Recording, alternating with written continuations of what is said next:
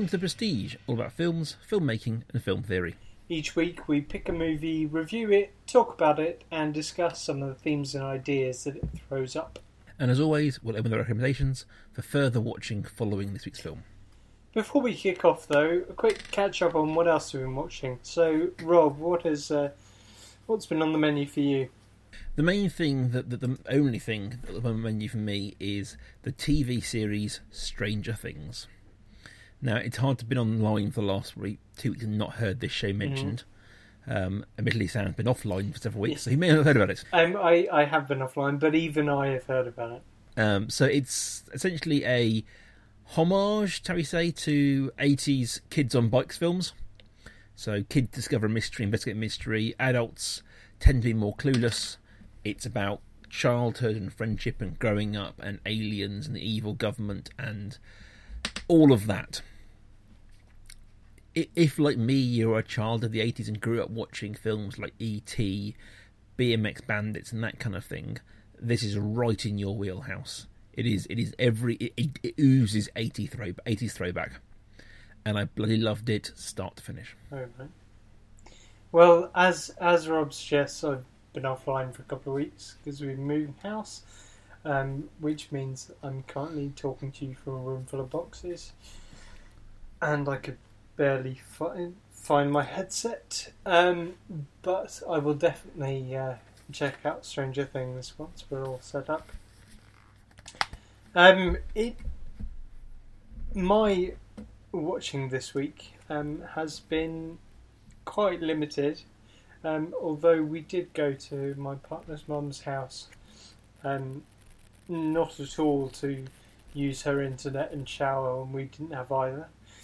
Um, and I watched the film Moneyball, which I've been meaning to for ages, um, because I like sports and statistics, and it seemed like something that I really was going to get a lot out of, and I was not disappointed. It was a great film, um, and I was My friend Brad. your friend Brad, yeah, close personal friend of Rob. Yes, Uh, yes, yes. Who I've met twice. Who was lovely, but only twice. I was surprised actually, given um, your aversion to sport of any kind. Um, that's that's a, a dig at Rob's general attitude to sport throughout his teenage years. Um, he got You, you say that. Who here has played for a national team? during your teenage during Me. during It's your me. teenage years. You were a slob. But after that, you ran marathons and played frisbee for Wales and and generally became a new man. But as a teenager, you were a couch potato. Um, That's true. That's an- true. anyway, uh, Moneyball, I wasn't expecting you to like it because of this, but I am glad to hear that you did. Well, it's. I think as we touched this early on in uh, the podcast, I do enjoy a sports Mm. drama. And whilst this, this is more political drama, I suppose, around sports than sports drama, but I uh, I very much enjoy it. Oh, it was really good. I enjoyed the acting performances, and I, well, I knew the narrative and was still impressed with the, the tension they built throughout. It's a really good piece of work from your friend Brad.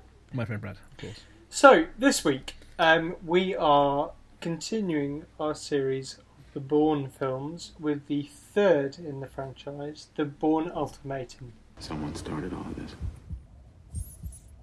And I'm gonna find them. This is Jason Bourne, the toughest target that you've ever tracked. He's really good at staying alive, and trying to kill him and failing just pisses him off.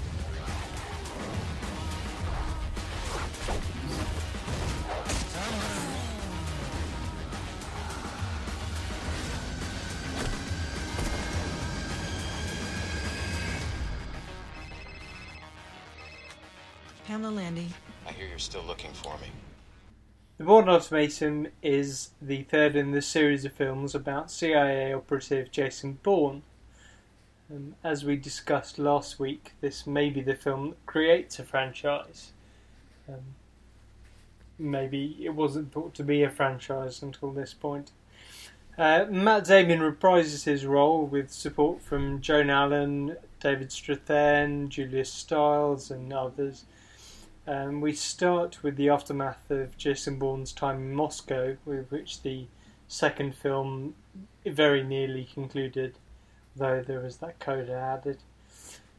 Uh, Jason Bourne's psychogenic amnesia, as it's uh, called, continues as he searches for answers about Marie's death and his own time with the program, with the um, Treadstone slash Blackbriar slash whatever it is program. And that's about it. So, Rob, your thoughts? I am conflicted about this film. Okay. I think that it is quite a good action film. It's quite a good tense drama. I think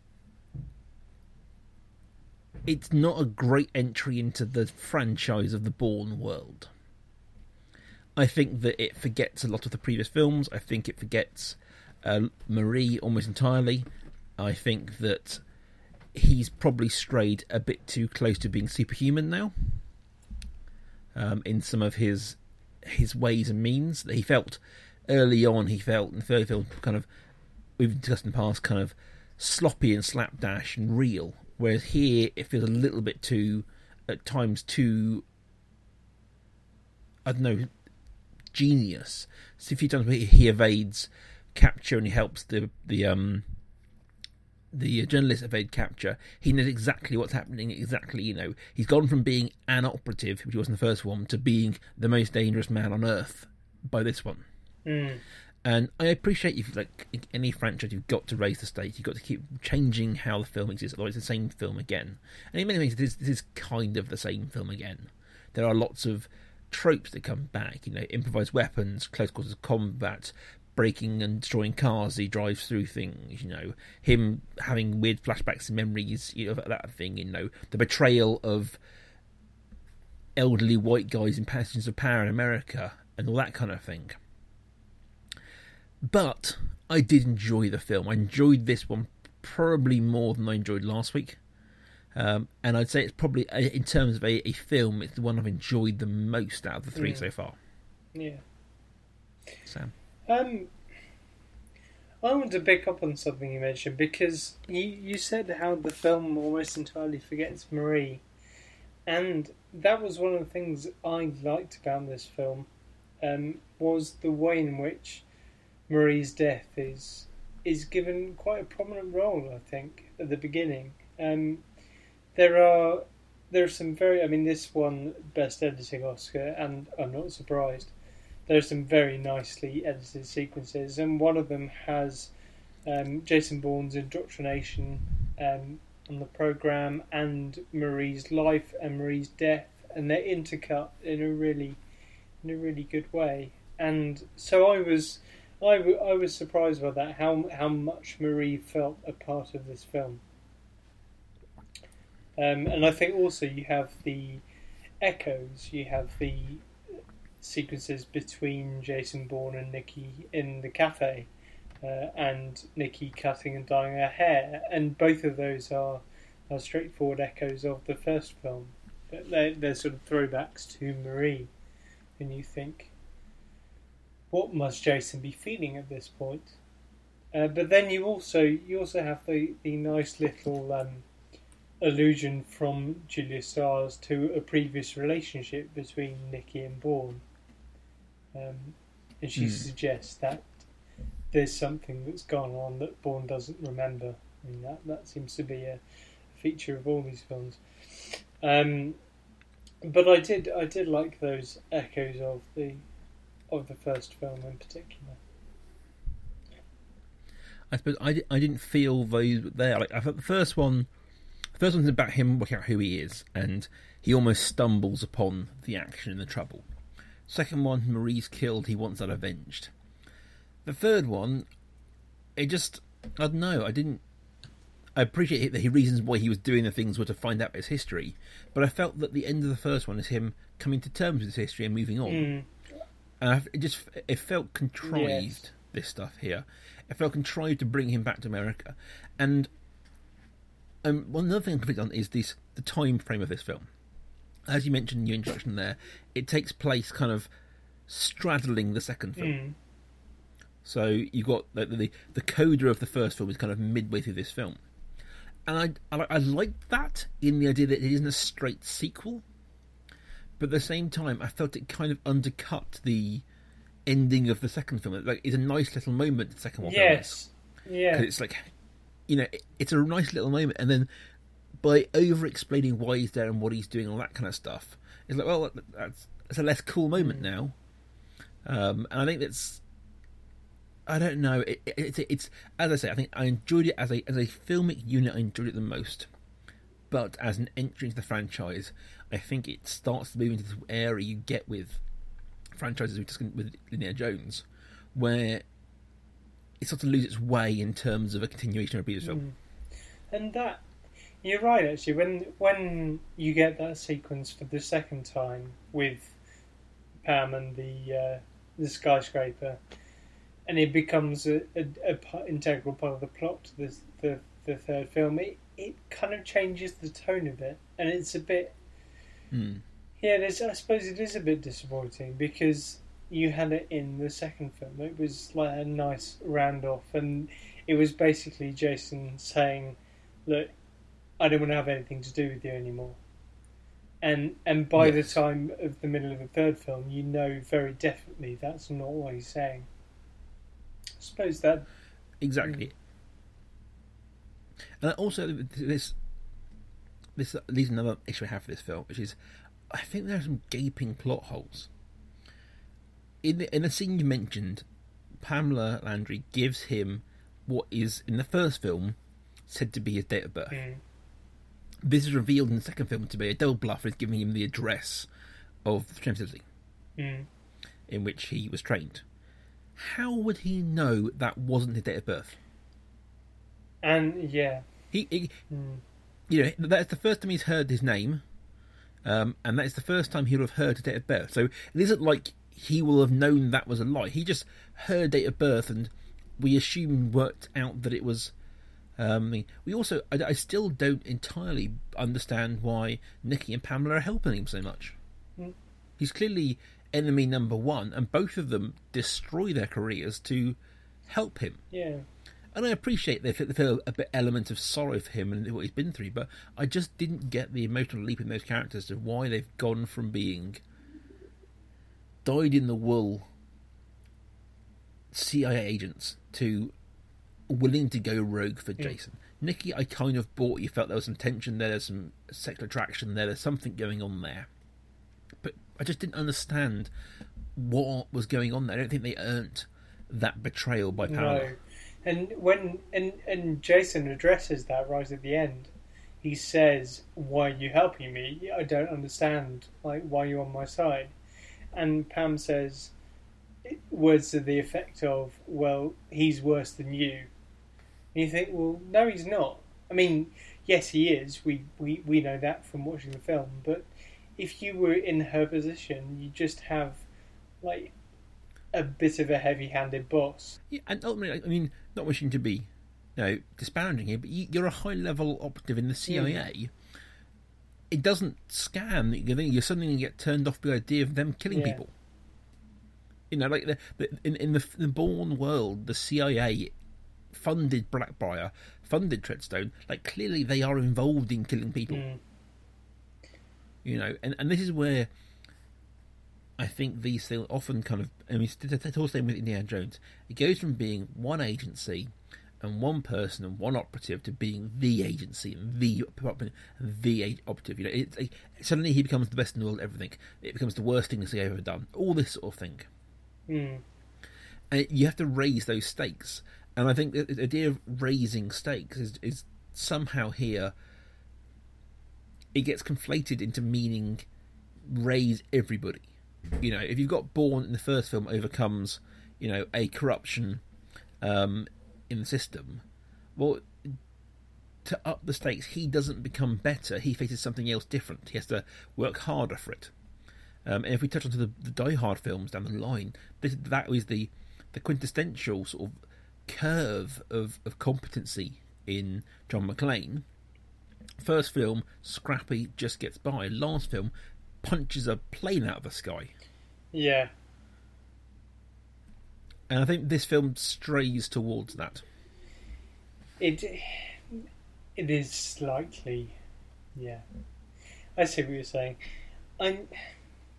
I think I'm I'm swayed by the fact that this film has two of what I consider to be just about the greatest scenes in 21st century cinema, which are that the the chase sequence with um, Bourne and Nikki and what's face Desh.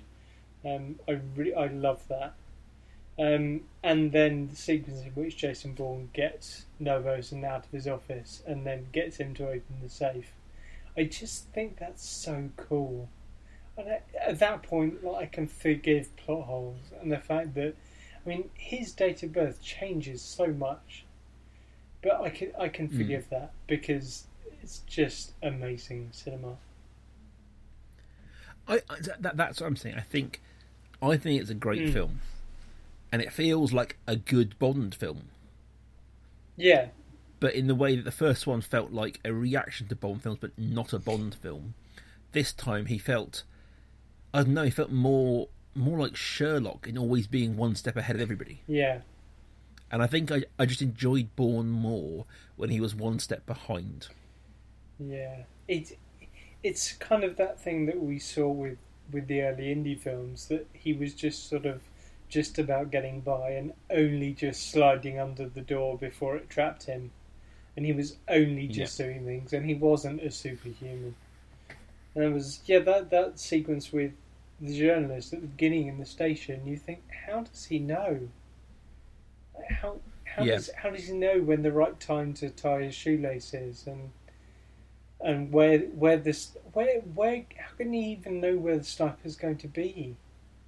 It's just Yeah, it it it, it just felt a bit like he he raised the game too high and too Mm. fast, um, and I just felt that we, we we were dealing with a, a superhuman operative rather than just a good operative, you know. yeah, yeah, Um, and, and I think it was, but as I say, it, it was it was I think it was worse for that as an entry into the canon, but at the same time. In terms of you know superhero spy films, I really really enjoyed it. It was a very much enjoyable film to watch. yeah. I see what you mean. That it it's I mean it's a it's an enjoyable film, but it is kind of a different film. I suppose that's what you're saying with the the reaction to Bond films and Mm. then becomes a Bond film because you're right. It's it is great, but this is no longer what the first film was. Exactly, exactly. But I mean, that being said, I think that everyone in it is good. Hmm. I and I think you're right. I think that the the scene in which he tricks him out of the office is a great scene, and it's like you you don't see it happening until it suddenly happens. You're like, oh god, that's Yeah, clever. You know, that's clever. Um, and it was on so many levels. And I think you know the action scenes are still great. The scene with um, Paddy Considine as Simon Ross, the um, journalist, is a very very tense scene, and you really you really get stuck into it. It's very good. Um, but I do think you start to lose something as, as the as the trend tries Mm. to do it. that that's that the the scene the sequence with Desh is. I mean, I've seen this film many many times, and I I feel tense watching that sequence, thinking, will Nikki escape? Will Bourne get to her in time? And you think that this is ridiculous. I know exactly what's going to happen, but Greengrass is so good at, at winding up that tension that it doesn't really matter. But uh, that, that's that's why I come back to being a, a good film in that Mm. respect. But I think it, I think I, I, I haven't. I must say, like with next week we're talking about the Bourne Legacy, and after that, just Jason Bourne. I must I've never seen any of those before, so those are fresh watches for me. But I'm really hoping we start to move into the world where the bad guy isn't a vice principal of CIA. Yeah. I, I, I can't. I, I, I may be wrong, but it just felt like we are fighting an endless series of people who work at the CIA who are trying to screw Bourne. And I think I would like to see Bourne go up against something else. Mm. Whether that happens, I don't know. And obviously, Bourne Legacy doesn't involve Bourne as as a character himself. You got Jeremy Renner, so that will be an interesting, different one. Mm. But I think uh, at this point, I'm ready for this franchise to go away. I think it's done its time. Yeah. I think we'll He says halfway through our theology. yes. Well, it's interesting because I said right at the start that this was a film that turned it into a franchise, and you were saying Hmm. here that this is a film that kind of ends the franchise. So it's the the tone of this film and the franchise as a whole shifts very quickly. but this is what we discussed in the past about when does a series of films become a franchise. Mm. And here, I think th- this operates well as a trilogy, as an encased trilogy of films. But you're right. We move from here to the next film is when it becomes this franchise, um, and it's and I, I'm I'm talking about wanting to see him fight something else. Oh yeah, But that's that that's like the, the second he starts fighting a different bad guy is when it becomes a franchise. This is him versus the CIA, and at the end of uh, the end of um, Ultimatum, he gets his resolution against the CIA. He gets outed. Um, you know, his name's on the news. They're on the news. Everything's revealed. Um, and I think like this works as a trilogy. But the next film, on the moment this becomes something else, is when we start to move into the world of um, legacy, and I think that's where you, with Desh, that's the first inkling of that. Of here's another operative who we see, and whilst you had some in the first one and second one, you you don't spend as much time with them as you do with Desh Mm. here. Yeah. And I think there's a. You felt, to me, it felt like they, they were starting to ramp up this, this um, franchise feeling. One last quick note before we move on to something else. I was disappointed with the ending. right. The very last shot, and this, is like ultimate spoiler territory. Bourne has just jumped off the roof, having been shot, and he's lying in the water, and then he starts to swim. Now, why were you disappointed? And I appreciate- that? because I felt like this. This was the bit where the editing I felt was like you you, you, you should have had you should have had him lie in the water, and then do sort of one kick and cut to black, rather than what you have, which is these sort of ten seconds of him Yes. swimming. That you should have that moment of like his life and then it cuts. And whilst I don't ever want to recommend someone watches Batman vs Superman, the very end of that when the, the dirt lifts off off the um off the coffin and cut and then cuts to black. That's the moment you want. You want the moment of oh my god, he's dead. No, he's not. Yeah. over. And that's how you launch the franchise. It just felt like for a film that had been so tight on the editing throughout and the and showing just what you need to see, felt like an mm. indulgence. Yeah. I suppose there are moments of that at the end of film. He, the the only Christopher Nolan film you will countenance has a bit like that right at the end, when you don't know about the top at the end of Inception, and you realise that what it's doing has ramifications for the whole of the film and the existence of the people in the film. Oh, I would quick, quick, quick diversion. There, it's not the only one I've encountered. I just don't like his Batman films. No, you you could you like the Prestige as well. Yeah, yeah, I I enjoy Memento. It's just Batman. Okay, just Batman. But we'll talk about that another time. Right, Rob, do you have any recommendations? I do, I do. I have two. Um, my first, both actor based this week. I think when you start getting sort of third into a franchise like this, you, you, you kind of played all the uh, I like spy film card you've got. So just get looking at actors, thinking who's great, what am I recommending. So first up, playing the uh, the ill-fated journalist Simon Ross was Paddy Constantine. Constantine, Constantine. Um, a regular in British films, and I want to sort of pimp out his 2013 film, The World's End. The third and final part of the Cornetto trilogy from uh, Simon Frost. Simon Frost? Nick Frost and Simon Pegg. Basically from Simon Frost. Very often. Yes, very often considered the, the, the lesser of the three, and certainly often the most forgotten of the three. I have a lot of time for this film, and having wa- rewatched it recently, I'm a bigger and bigger opponent of the film. It isn't as amazing, I think, as the first two things. I think they are they they deserve all the plaudits they get. But if this film hadn't come as the third part of a trilogy composed of those two, it will be held up far higher than it is. So, underrated gem, The World's End, uh, from Edgar Wright, Simon Pegg, and Nick Frost. Now, I'm fairly sure that I recommended that quite recently. But I've got no way of proving that because my records are all in boxes. So, yeah. Yeah, Fair nice enough. one, Sam. Me. Yeah, well, well Yeah. done, Sam. Well done. So my second recommendation is following on uh, Scott Glenn, who plays Ezra Kramer in Bourne Ultimatum, and he was a face I recognised, and I thought, oh, where do I know you from? Where do I know you from? I was racking my brains, and I think this film is that I'm recommending now is going to be a bit divisive. I'm not sure if something with me or Sam will turn on me, like the turncoat he is. Um, but I'm going to recommend the 2011 film Sucker Punch. Right. Okay. Director Zack Snyder, starring Emily Browning, starring a young girl who gets institutionalized from her by her, her father, stepfather, and retreats into alternate reality within an imaginary landscape.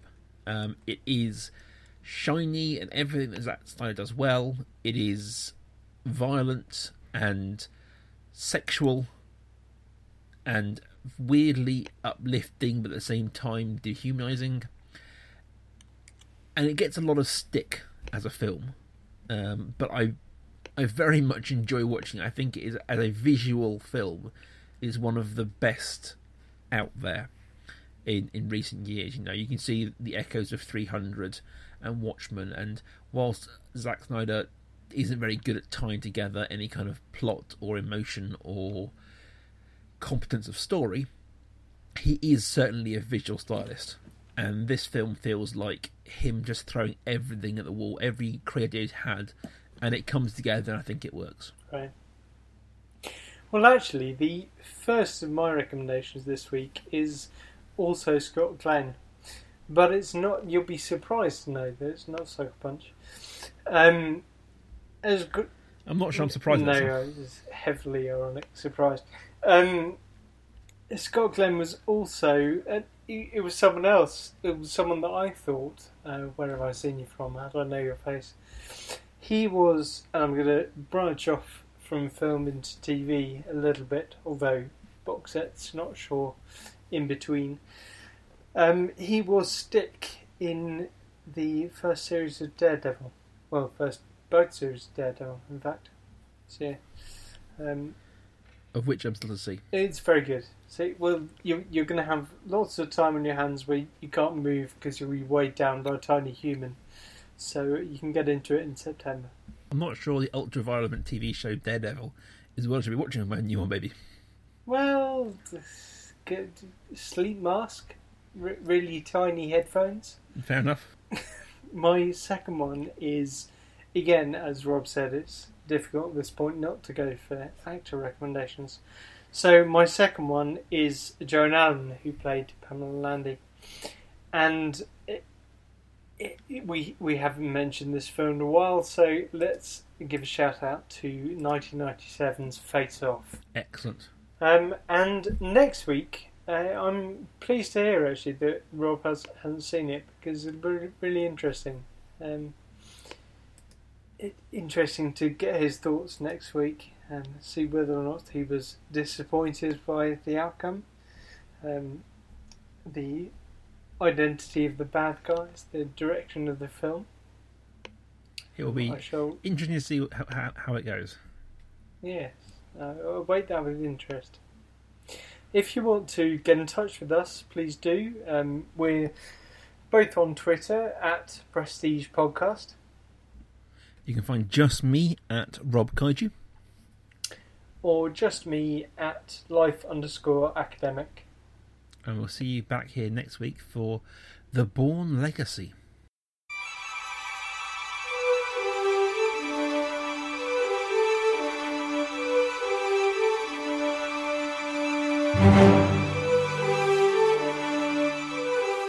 The Prestige is a Kaiju Industries production.